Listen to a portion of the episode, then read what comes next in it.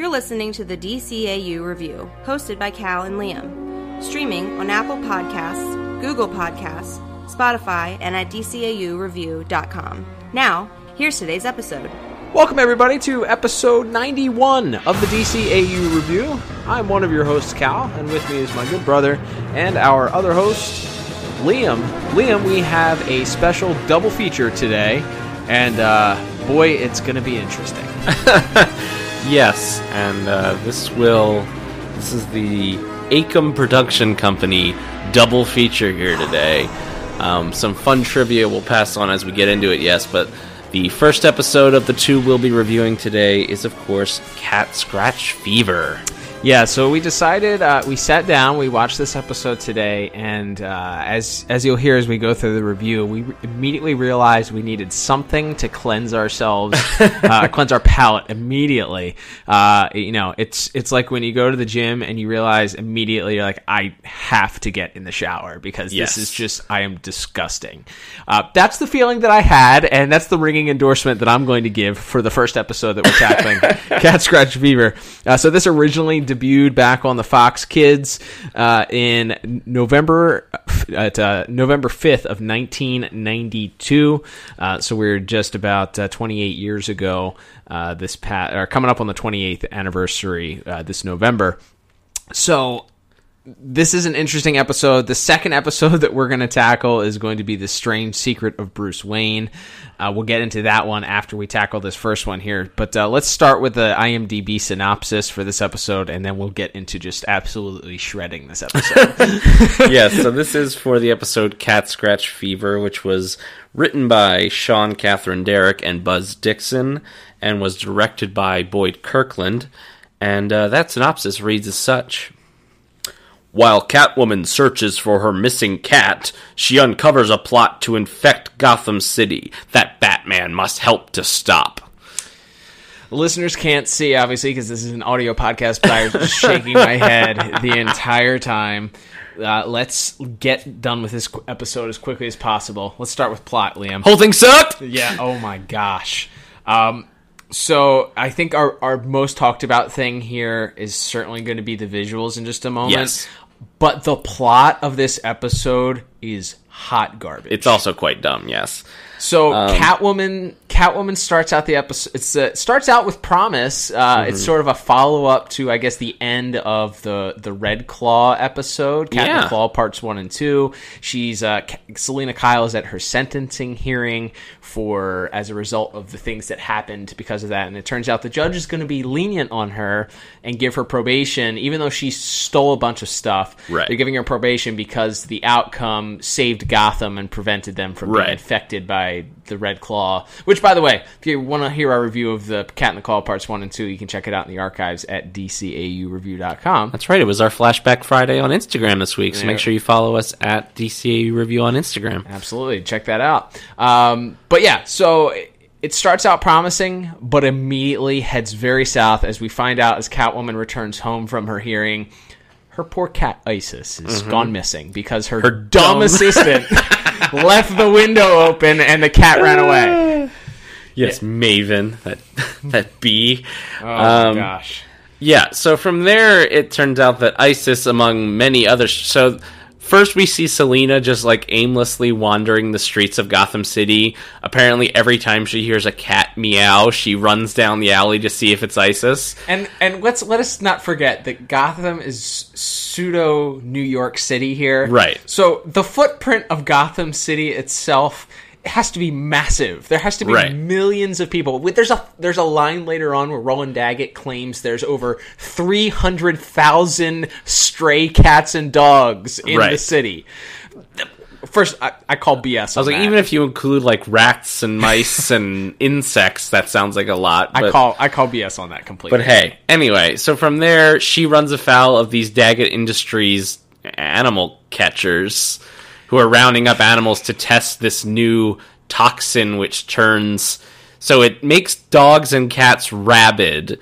and apparently it just poisons humans. But we don't find out that that's what they're doing because they're like being very coy about it and what Yeah. the subplot is because Daggett is behind it. He's creating the antidote for a problem that doesn't exist so that he can make money off of it. Yes. So it's like he, you know, he, if somebody created cancer and he's he's decided that he's going to in, but there was a way to infect everybody with cancer, so he's going to make money Right. off of the fact Right, that he's right. creating the need for a product that doesn't exist yet. What? yeah, so she runs into the, the the catcher. She gets apparently charged with some sort of crime because Yes. she Bruce has to post her bail. Right. Then she continues the search for ISIS. Ultimately, as she decides to sne- uh, seek out one of the Daggett Industries places. Yeah, and as luck would have it, she immediately finds ISIS in this facility. What are the chances of all the Daggett Industries Right. places? Right, and as we've set up in previous episodes, Roland Daggett is like he's the Lex Luthor of of this era of Gotham City. He has who knows how many dozens and dozens of companies and shell companies and subsidiaries, but she happens to find, I guess, the facility. She finds ISIS. ISIS bites her, thus infecting her with the virus. Uh, and then Batman sort of goes back. He investigates. Roland Daggett kind of just tells him the plot and uh, uh, tells him what he's doing. And uh, then there, the big finale of this episode. And again, we'll get more into this in visuals. But is Batman is being chased by a dog, A- This rabid infected right? dog. Trying to avoid being bitten or infected himself. As Doctor Milo, this is our first appearance of the reoccurring uh, villain, Doctor Milo, uh, and this other uh, d- pet catcher lady who's with him uh, are kind of chasing chasing them all. So it ends up being basically Batman is chased out onto an, a frozen pond by this dog. He cures the dog, and then the two thugs start shooting at the ice. Batman falls into the ice, and then Batman. Spoiler alert: Batman doesn't die. He he pull he survives and then pulls them into the ice and gets Catwoman the cure, and we have our happy ending of she still Catwoman is watching this all unfold by the right while she's in her like fever dream, and then at the end they, she still doesn't have Isis back because after Isis bit her, he uh Isis is she or he?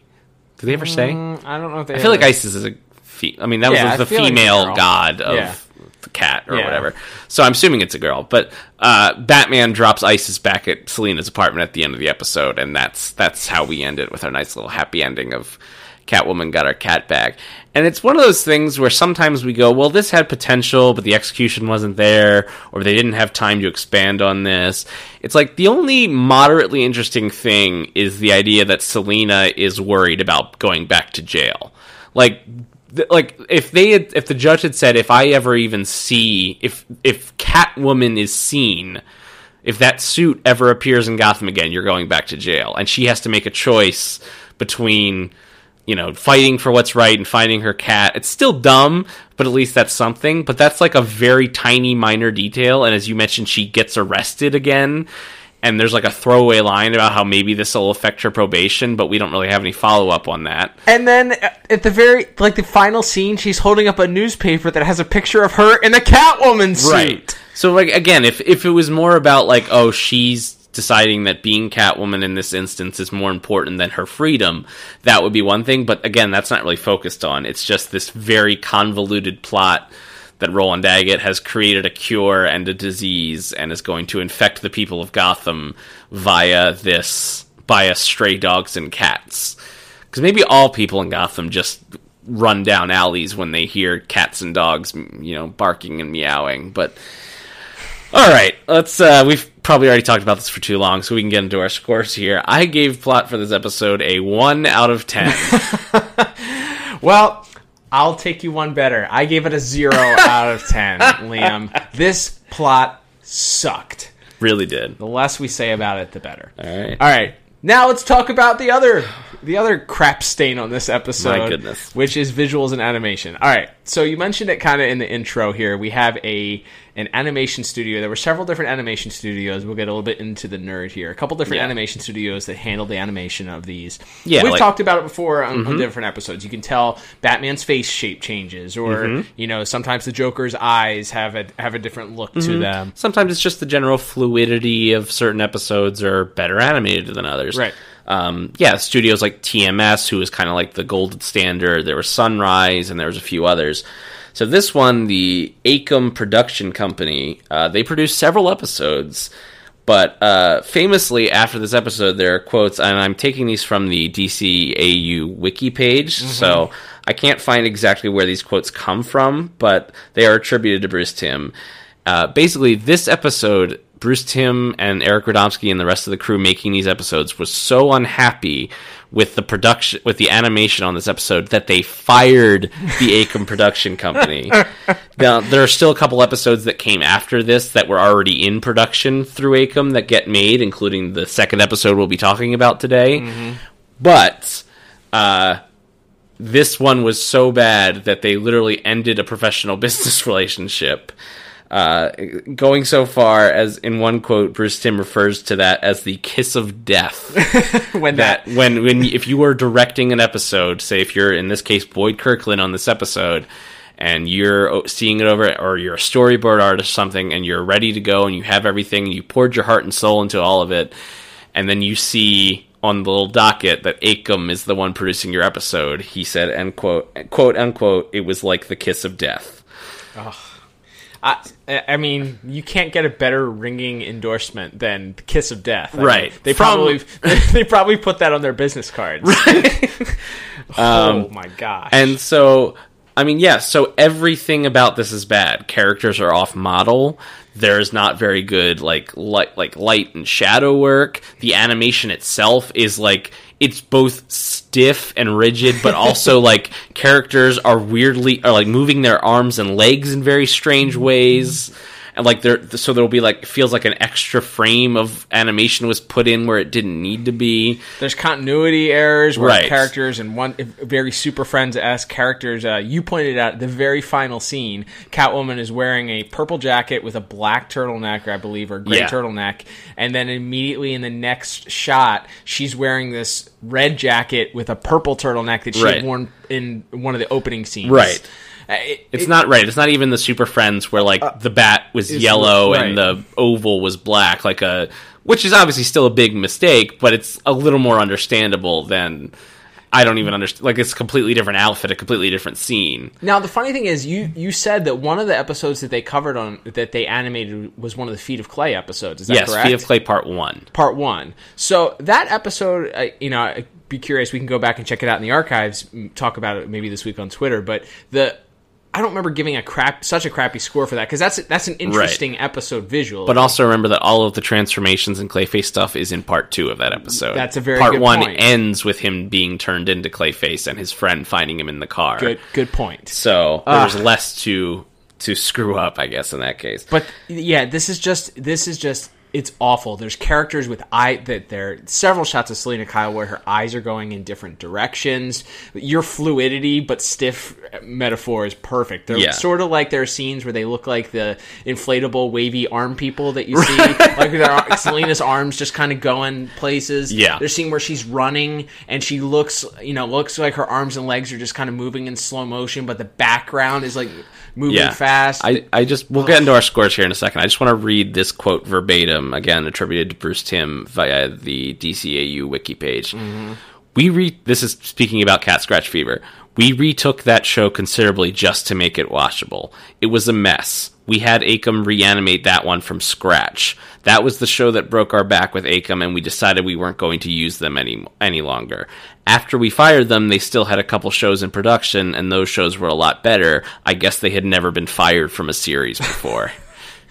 it's it's it's worse than early Marvel animation. oh yeah, like if you watch like season one of the Spider-Man cartoon, there is some rough, rough animation. This was below that. it's And- like like the only thing I can try and compare it to is maybe, and I, I haven't seen these in so long, so I almost hesitate to compare it to it. But like Captain Planet or like something that Yeah. was just so low budget mm-hmm. and s- like it's it's just so far below. Okay, scores so that we can get on and get done with this episode. Um, Zero out of ten for animation. That's right. This is the first episode I think I've ever given two zero scores. Double to. zeros, wow. Double zeros here. Zero out of ten for this. This is so awful. Like, Yeah. I, I don't ever want to see this episode again. Yeah, I also gave it a zero out of ten. All right, uh, let's move on to music. I, I think the sole redeeming factor, sole redeeming factor from this episode is probably for me is going to be the music. Uh, title card comes in, you get a good theme, and I was actually kind of excited. We were like, "Oh yeah, oh, okay." The title card is cool. Mm-hmm. Um, they later used that same title card when they did the you pointed out the Adventures of Batman and Robin Super Nintendo game. Yes. Uh, features a similar or the same title card uh, for their Catwoman storyline, which was great. Had some great music in it as well. Uh, but uh, so you get the Catwoman theme, and then there's like an alternative Catwoman theme, sort of an ISIS theme, I think, throughout Mm-hmm. Yeah. this, as it seems where ISIS, you know, she's Like when she, ISIS. especially like when she first is getting infected, like the, f- the theme like starts being played on like kind of weird notes, like Mm-hmm. they shift keys on it. It's it's really it's really cleverly done. Um, that's I'm not going to praise this episode too much. Sorry. I mean, great, great music, and Yeah. and it, this is a case where, man, if this had awful music too, or no music, this would have been the lowest score in history of Yeah. the DCA episode uh, for me. Uh, I gave it six out of ten for my score. What about you? I gave it the same exact score. Um, yeah, What did you? Uh, did I? What was your score for animation? I also said zero out of Zero 10. out of 10, for all record. Um, I believe I said that, but Okay. just in case not, yes, my animation score was also zero. Yeah, I give music six out of ten as well. I like the Catwoman theme. We get Shirley Walker's Batman theme. I should mention that the music was by Harvey Cohen in this episode.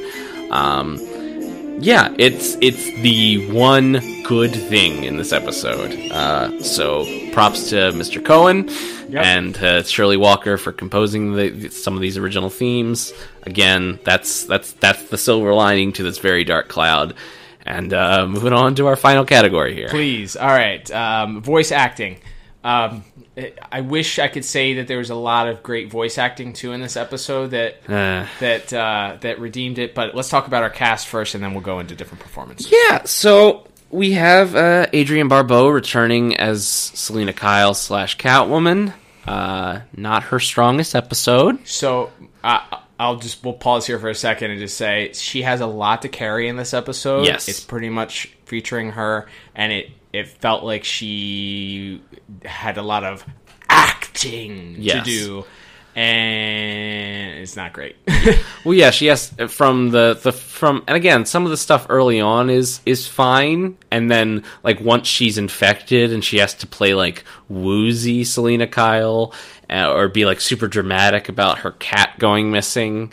Again, and some of that you might put more on the script than on the the. I think I'm sure she did her best. Is my point. I'm sure, and I'm Well, sure. and and just like we've said with Loren Lester in the past, when we've Yeah. maybe poo-pooed some of his performances, we know there are stronger or, and better performances Right. in her, you know, sort of in her portfolio. Yeah. So I don't think it's unfair to say that hey, this wasn't a really good performance. Yeah. They whatever the the case was, you know, wasn't feeling it. Could have had to do with the actual story itself. Certainly, the constructs Right. of the script itself could have affected that. Also, how do you act that way? Right.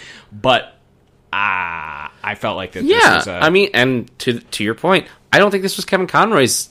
I don't think Kevin Conroy was particularly strong in this episode. Now, admittedly, he doesn't have a lot to do because, as you mentioned, it's mostly focused on Catwoman.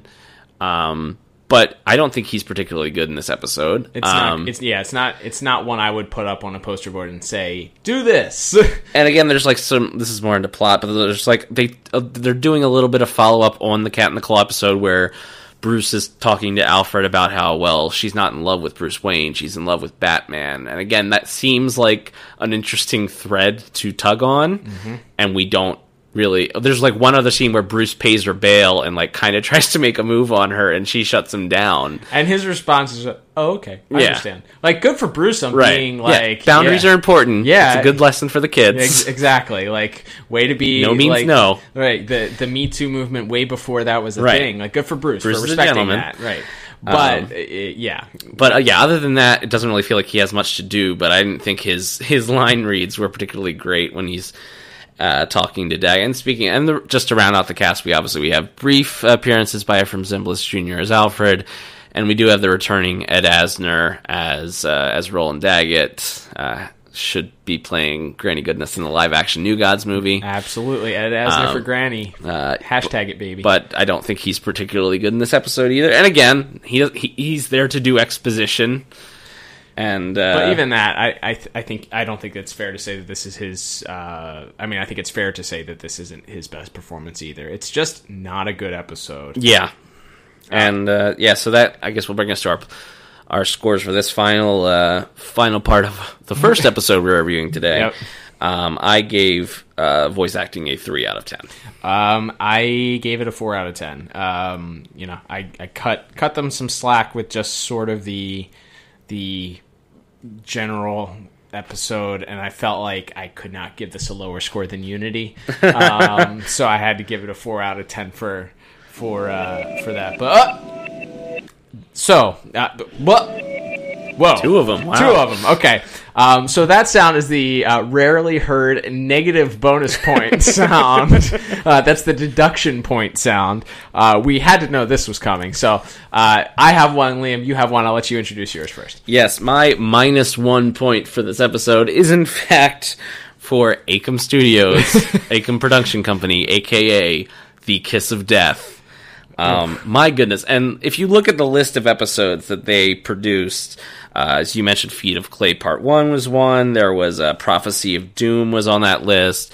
Christmas with the Joker was on that list. And as we mentioned, a few more, including the next episode we'll be talking about that we haven't reviewed yet. Um, all of them are not great from what we've watched so far. I don't think any of them have gotten perfect scores from us on animation. And I think, yeah, some of them Um, have been on Feet the of Clay lower part end. Feet of Clay might have from us because of how good part two is, but again, they didn't produce part two; they produced Right. part one.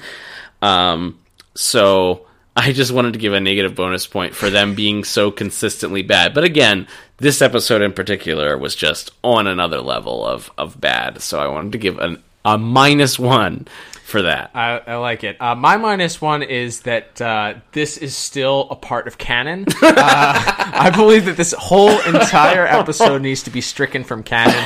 Uh, it needs to be thrown away, burned. It should be. It should be forever be known as the lost episode of Batman the Animated Series. Forget that Sega CD thing. Yeah, that's th- on YouTube. This needs to be the one that was so bad, just overall, for so many reasons that it just needs to be thrown out. Like maybe a bonus feature on a future Blu-ray release or something like that as the lost. But it it there and I that will lead directly after we give our scores here into see it or or uh, you know rewatchability. But uh, this never needs to be seen again. So uh, I, I I would like it stricken from canon. So minus one that it is actually still a part of canon. Fair Uh, so that will bring us to our final scores for the day. Liam, uh, with my negative bonus point or the deduction point, I went ahead and gave it a 9 out of 40, which uh, is equal to Unity. What about you? Yes, and with uh, with my with with my score here, I also gave it a nine out of forty. So just a not not good, and obviously it's a skipper. It it doesn't. You know, ironically though, this does come back later because in Batgirl Returns, Roland Daggett's the villain of that episode. Mm-hmm. Yep. And Catwoman specifically mentions this episode as Well, like Dr. Milo plays Right, certainly he shows plays- up later There's, a, in- there's like two more episodes in the next in the ne- on the next DVD that Right. we have to watch that deal with Dr. Milo, and one of them deals with Catwoman directly. So, Right. Oh boy, it's not a good start for old Dr. Milo. yeah, Um, yeah. All right, please let us be gone with this episode and never speak of it again. Sounds good. All Let's right. move on to number two. Whole thing sucked. All right, so the second episode that we're going to be reviewing is The Strange Secret of Bruce Wayne. Uh, so, again, originally we were supposed to do two different weeks for this. Uh, Yeah. We had to cleanse the palate. We decided to take on The Strange Secret of Bruce Wayne to do so. Uh, so, Liam, let's get the, the plot. This in, this involves the introduction of uh, an actually, I would say, fairly famous C to B level. Yeah. Uh, villain in the Batman Rogues Gallery th- being Hugo Strange. Yeah, I think his appearances in things like the Arkham City video game and the Gotham TV show have kind of raised his profile a little bit. Um, but prior to really to this series, he had never appeared in another medium. Um, There's a very famous cover. Uh, I want to say it's uh, I don't know who the artist is, but there's a very famous cover, Batman cover with him, Hugo Strange, the character, as um, at wearing the Batman suit. Yes. and he's sort of unmasked. He has this sort of evil uh, ear to ear grin on his face. And uh, you know he's got the glasses, and it's it's a very very memorable cover, and that would be from what? Liam? that would be from uh, Detective Comics number 520. There you go.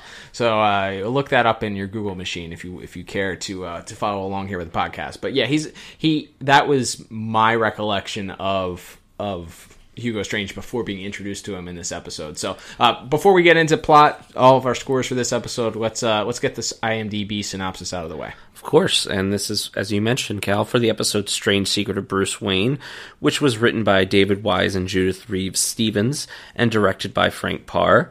And that synopsis reads as such. A sinister doctor uses his mind reading machine to learn Batman's secret identity and attempts to auction it. And uh, I did not mention this episode originally debuted back in October. It was actually the week before uh, our episode that we talked about uh, Yes. last. We do these in order that they appear on the DVD, which I think it tends That's to be production production, order, order. yeah. Um, so this actually debuted before then, but was done uh, October 29th uh, was when it aired. October 29th, 1992, making it just uh, 27 years ago.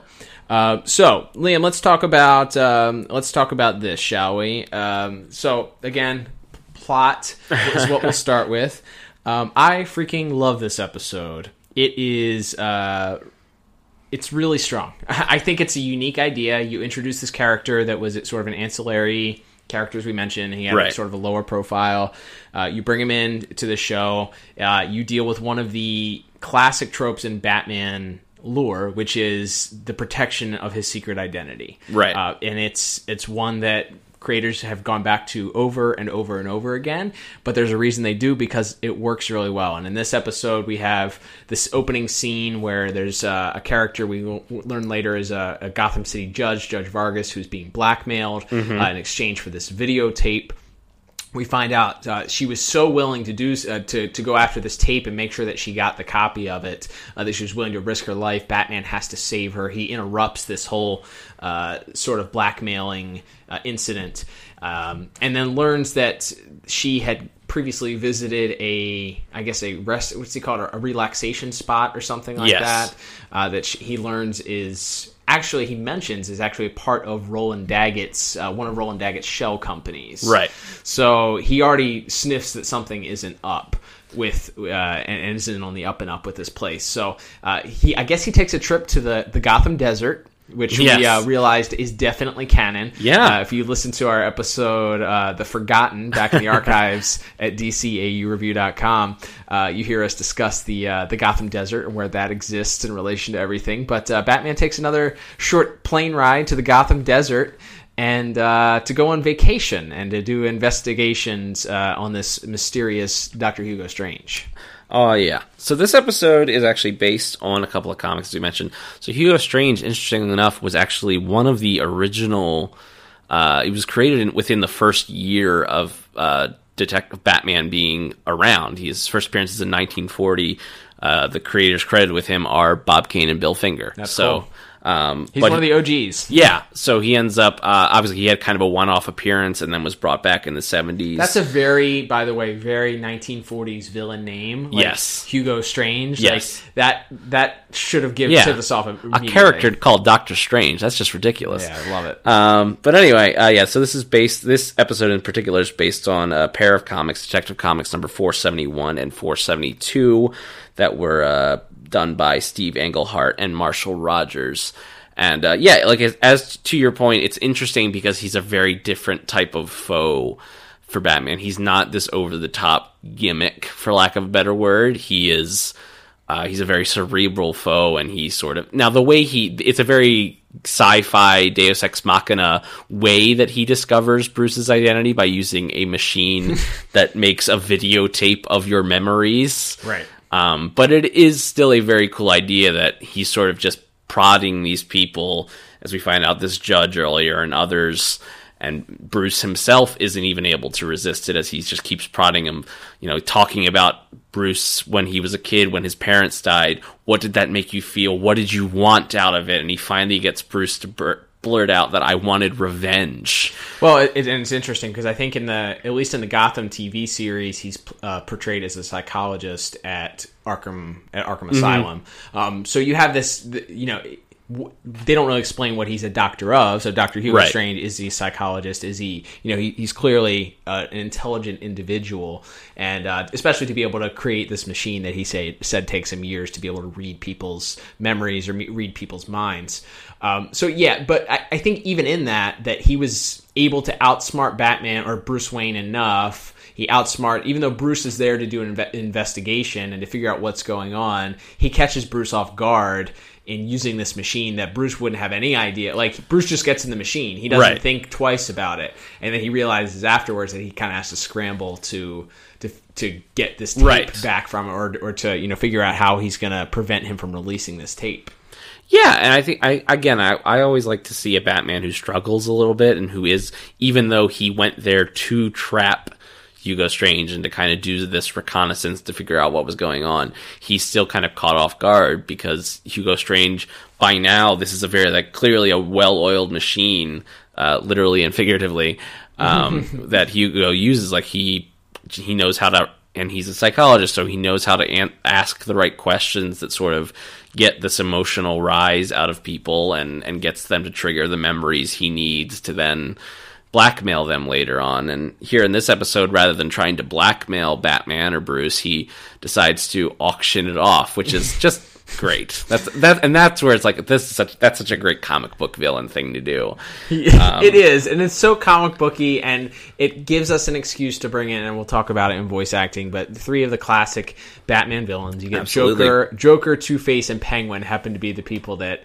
Hugo Strange brings in to auction off this tape to to reveal the identity of the Batman. yes And uh, of course, you know, through uh, his undoing is the machine itself, which of course is just poetry. You know, his own machine. Bruce gets in the machine and creates this fake tape that he was able to switch with the real tape, and uh, and and was able to uh, you know make it look like that Hugo was his whole plot was to you know pull the wool over the eyes of these villains, who then decide they're going to kill him, Right. Uh, because because they dra- dra- he dragged them out to the Gotham desert, Right. and uh, in, in exchange for fifty two mil- million dollars or whatever it was. So Right. um, yeah, it's it's very it's it's a it's a fun plot, and then of course Batman at the end. Um, some could argue that he left the villains to die. He just, just he's on this plane. They're flying away in a plane, and Batman hops on the plane, disconnects the fuel, like the fuel pump, and then jumps off the plane to Right. just like let them crash. it was very reminded me a lot of the end of Batman Begins. Yes. where yeah, I'm not going to kill you, but the train crash will probably kill you. Like, all right, Batman's okay with four villains dying in this plane Right. crash, but he didn't kill them, so it doesn't count. Right, yeah. So that's uh that that's pretty funny, but I guess he was really confident in Joker's piloting skills. Yeah, th- there you go. I, and of course, the the sort of the sort of uh, you know bow that they put on it is that they bring Dick Dick Grayson dressed up as Bruce Wayne comes and and fools Hugo Strange into believing that his machine uh, read Bruce's mind incorrectly from the start. It was all part of a plan between Batman and Bruce Wayne, to- Right. because Judge Vargas was a friend of Bruce's and he Mm-hmm. wanted to get him. So, um, and at the end, so Hugo doesn't apparently doesn't know or you know believes he was fooled from the start. Yeah, so I think that's a really uh, a really clever idea. I think as a, as a way to end it, and and again to show at the end, Batman is very resourceful and sort of figured out a way to, t- because that's the one thing is Batman doesn't have the right tape. So like Hugo is smart enough to hide that tape from him. So Right. when even once he gets free and once he stops the villains, there's still the the issue of that tape being out there somewhere, and so he has this contingency plan. And it's funny because just randomly at the beginning of the episode, after he saves Judge Vargas on this bridge, uh, he you know swoops up into the bat plane and Robin's flying the plane. You're like, why is Robin in this episode? like I didn't even remember that he was in this episode. Yep. And it was so at the end, Dick Grayson could uh, could show up to be to impersonate, and what a great job he does. Yep, uh, he does. impersonating uh, Bruce on. Wayne. Um, but yeah, I thought that was a, a really clever way to uh, to do it. So we can get into our plot scores here. Uh, I gave plot a, a very high eight out of ten. Ah, um, I don't know if I was just feeling super generous or because it was just such a refreshing breath of fresh air after that last episode. Dollar, it's, we put in the bad episode Oh, jar now, by the yes. way. Dollar in the bad episode jar, Cat Scratch Fever. Um, but I gave this plot. I love this episode. I gave it a ten out of ten. There you Um, go. It's really, really strong. It's fun. It's it's definitely a great palate cleanser if you happen to stumble upon Cat Scratch Fever. Yes. And um, it incorporates some, like I said, some of those classic Batman tropes of him trying to protect his identity, and it goes about it in a fun, twenty-two minute way. Yeah. And it, and you get to bring in some of the Batman's rogues. It's always fun when you get to see multiple villains on screen together. That's Absolutely. always fun. Absolutely. Let's uh let's move on, Liam, to animation and visuals. all right. Uh, so we mentioned already that this is AKOM's uh, production company, so- or animation company rather. So they handle the animation for this episode as well, and to their credit, it is not anywhere near as bad as Cat Scratch Fever. Agreed. opinion. It's still not great. It's not great. but I would put it more on the level of say Christmas with the Joker or Correct. or one of those episodes, a Prophecy of Doom, for instance. Yep. Um, which is it's fine. It's not like I said, it's not great. There's still some very off-model moments, especially with the Joker. Funnily enough, Oh yeah. um, they can never. Nobody ever seems to be able to get his eyes right in this original design.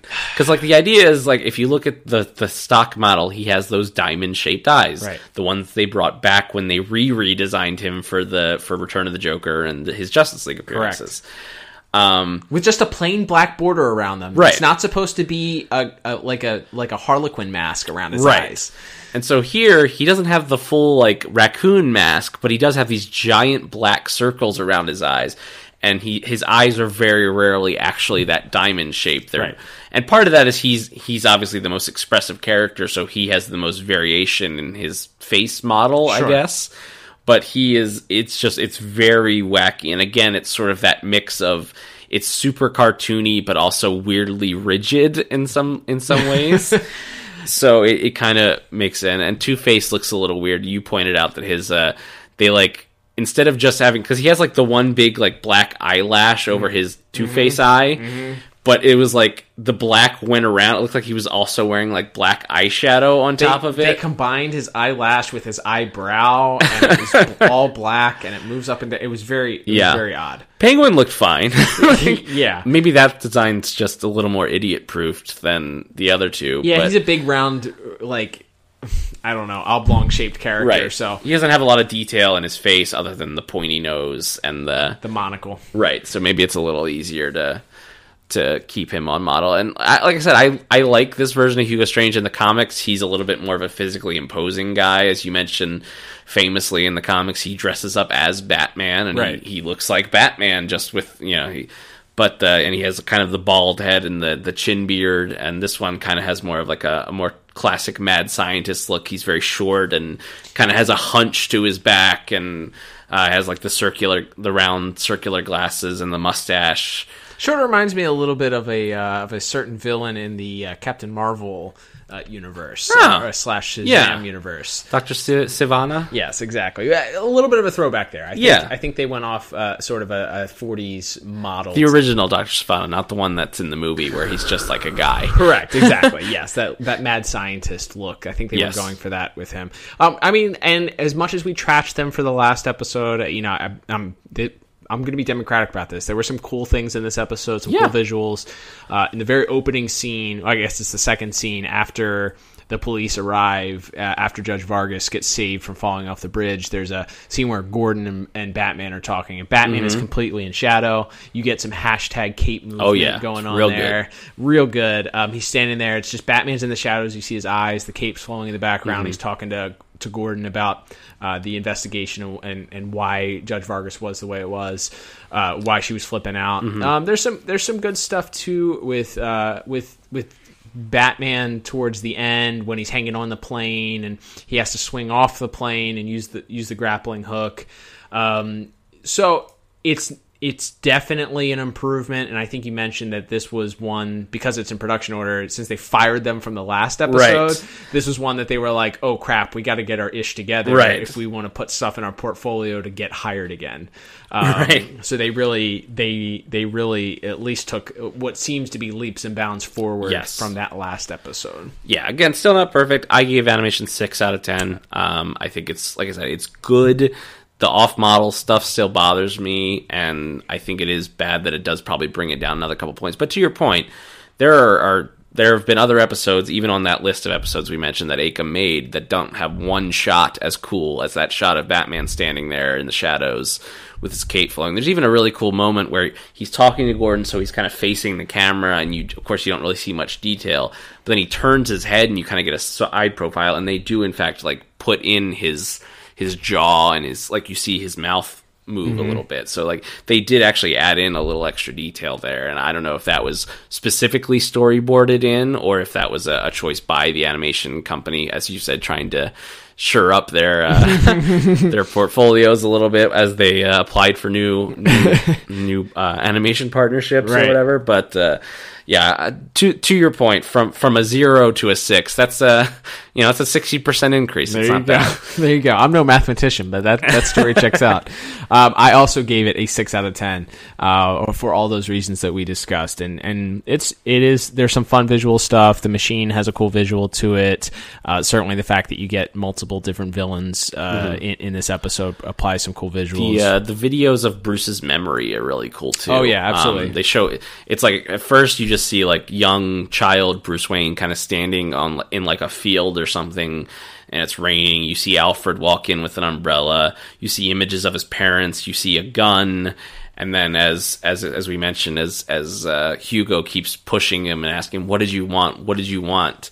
and he finally says, "I wanted revenge." And you see there, it's you see the moon, and there are bats flying up. The moon turns into the bat signal, and you see a, a Batman's fist rise into the into the frame. It's really really cool. Yeah, that was real. That was a good sequence. You- You're right. Uh, would be remiss not to not to mention that one.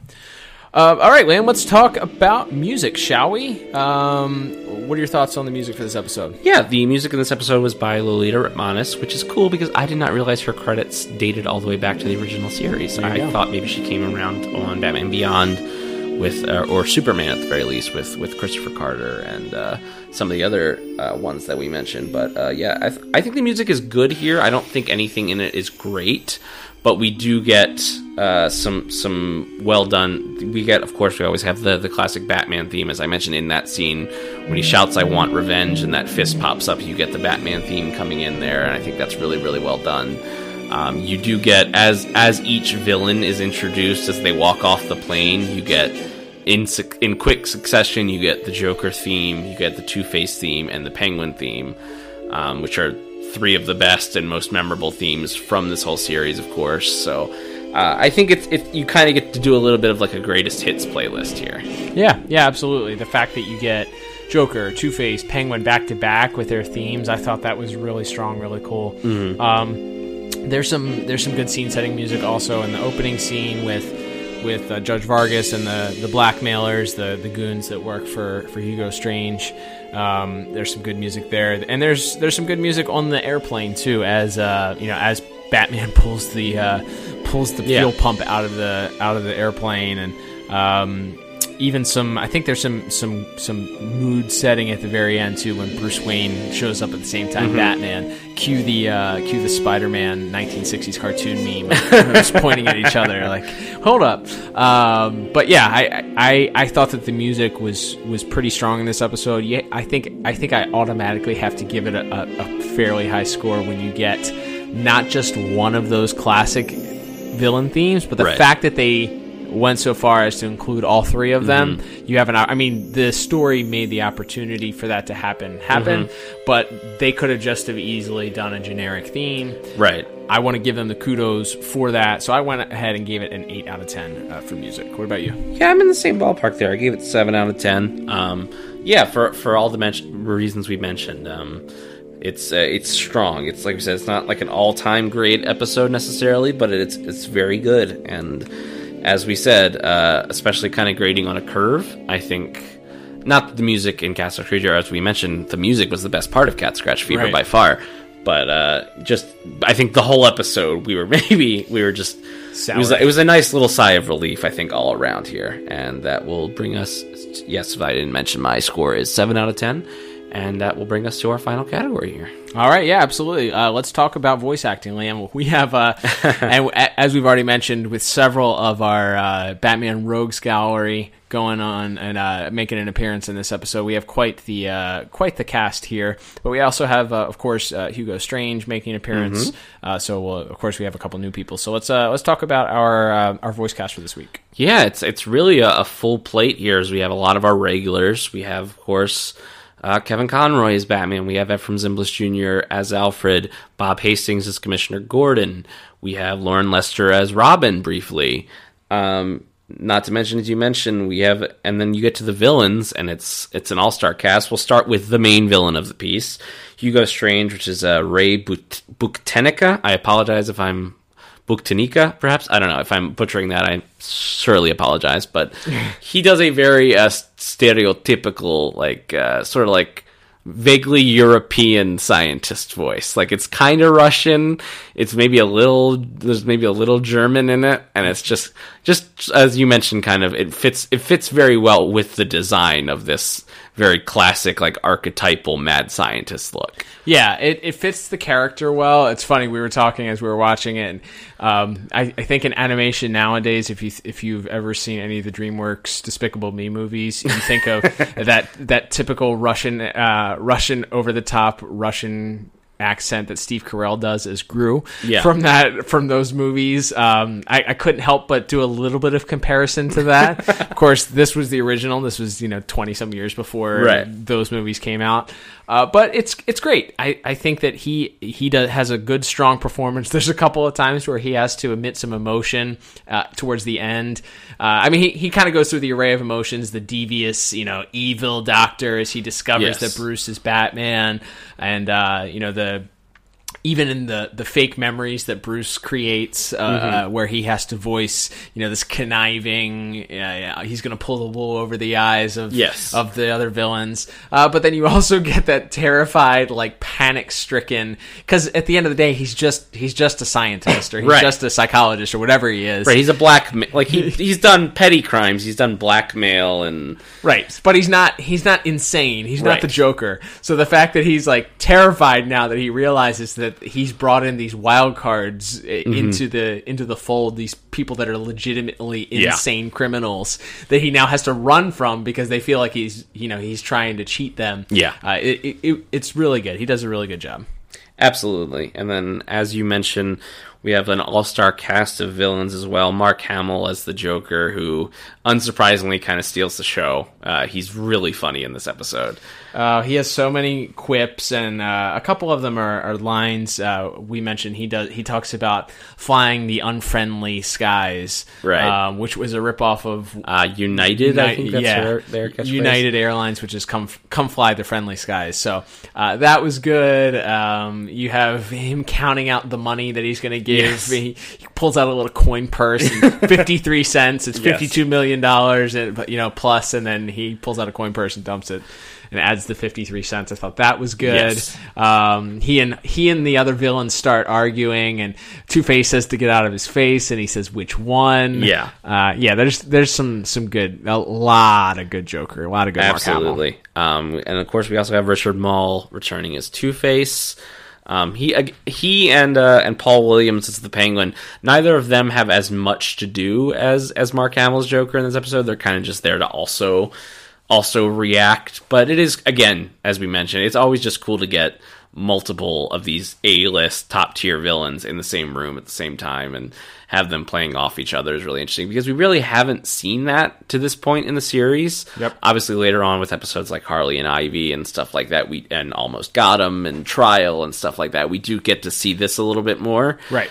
but this is kind of one of the first instances of you know a lot the kind of the gangs all here with you know the kind of the top the top three I guess Right. of of the Gotham Rogues Gallery and and having them play off each other and as you mentioned argue with each other and then there's some fun back and forth when he tells the the criminals that Bruce Wayne is Batman and you know Two Face reminds everyone that you know Bruce Wayne's my friend. He's not Batman. Like if he's Batman I'm the king of England he Right. says I thought that was really funny. And and Paul Williams as as Penguin is always a lot of fun. So um, absolutely.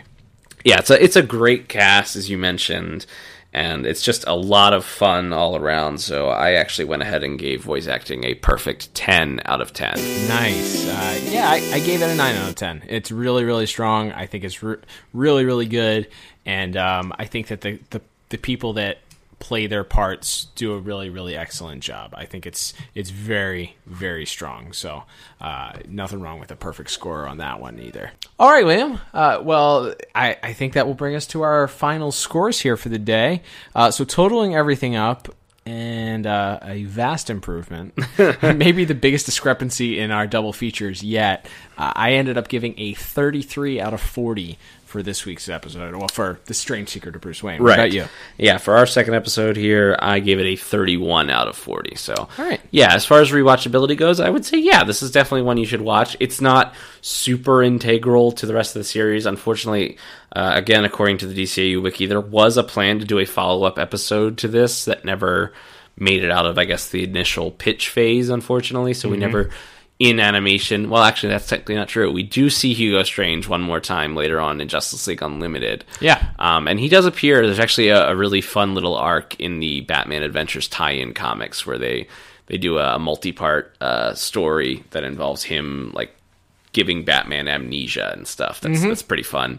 That's worth checking out. Perhaps on the DC Universe app where they have all of those classic comics and television shows.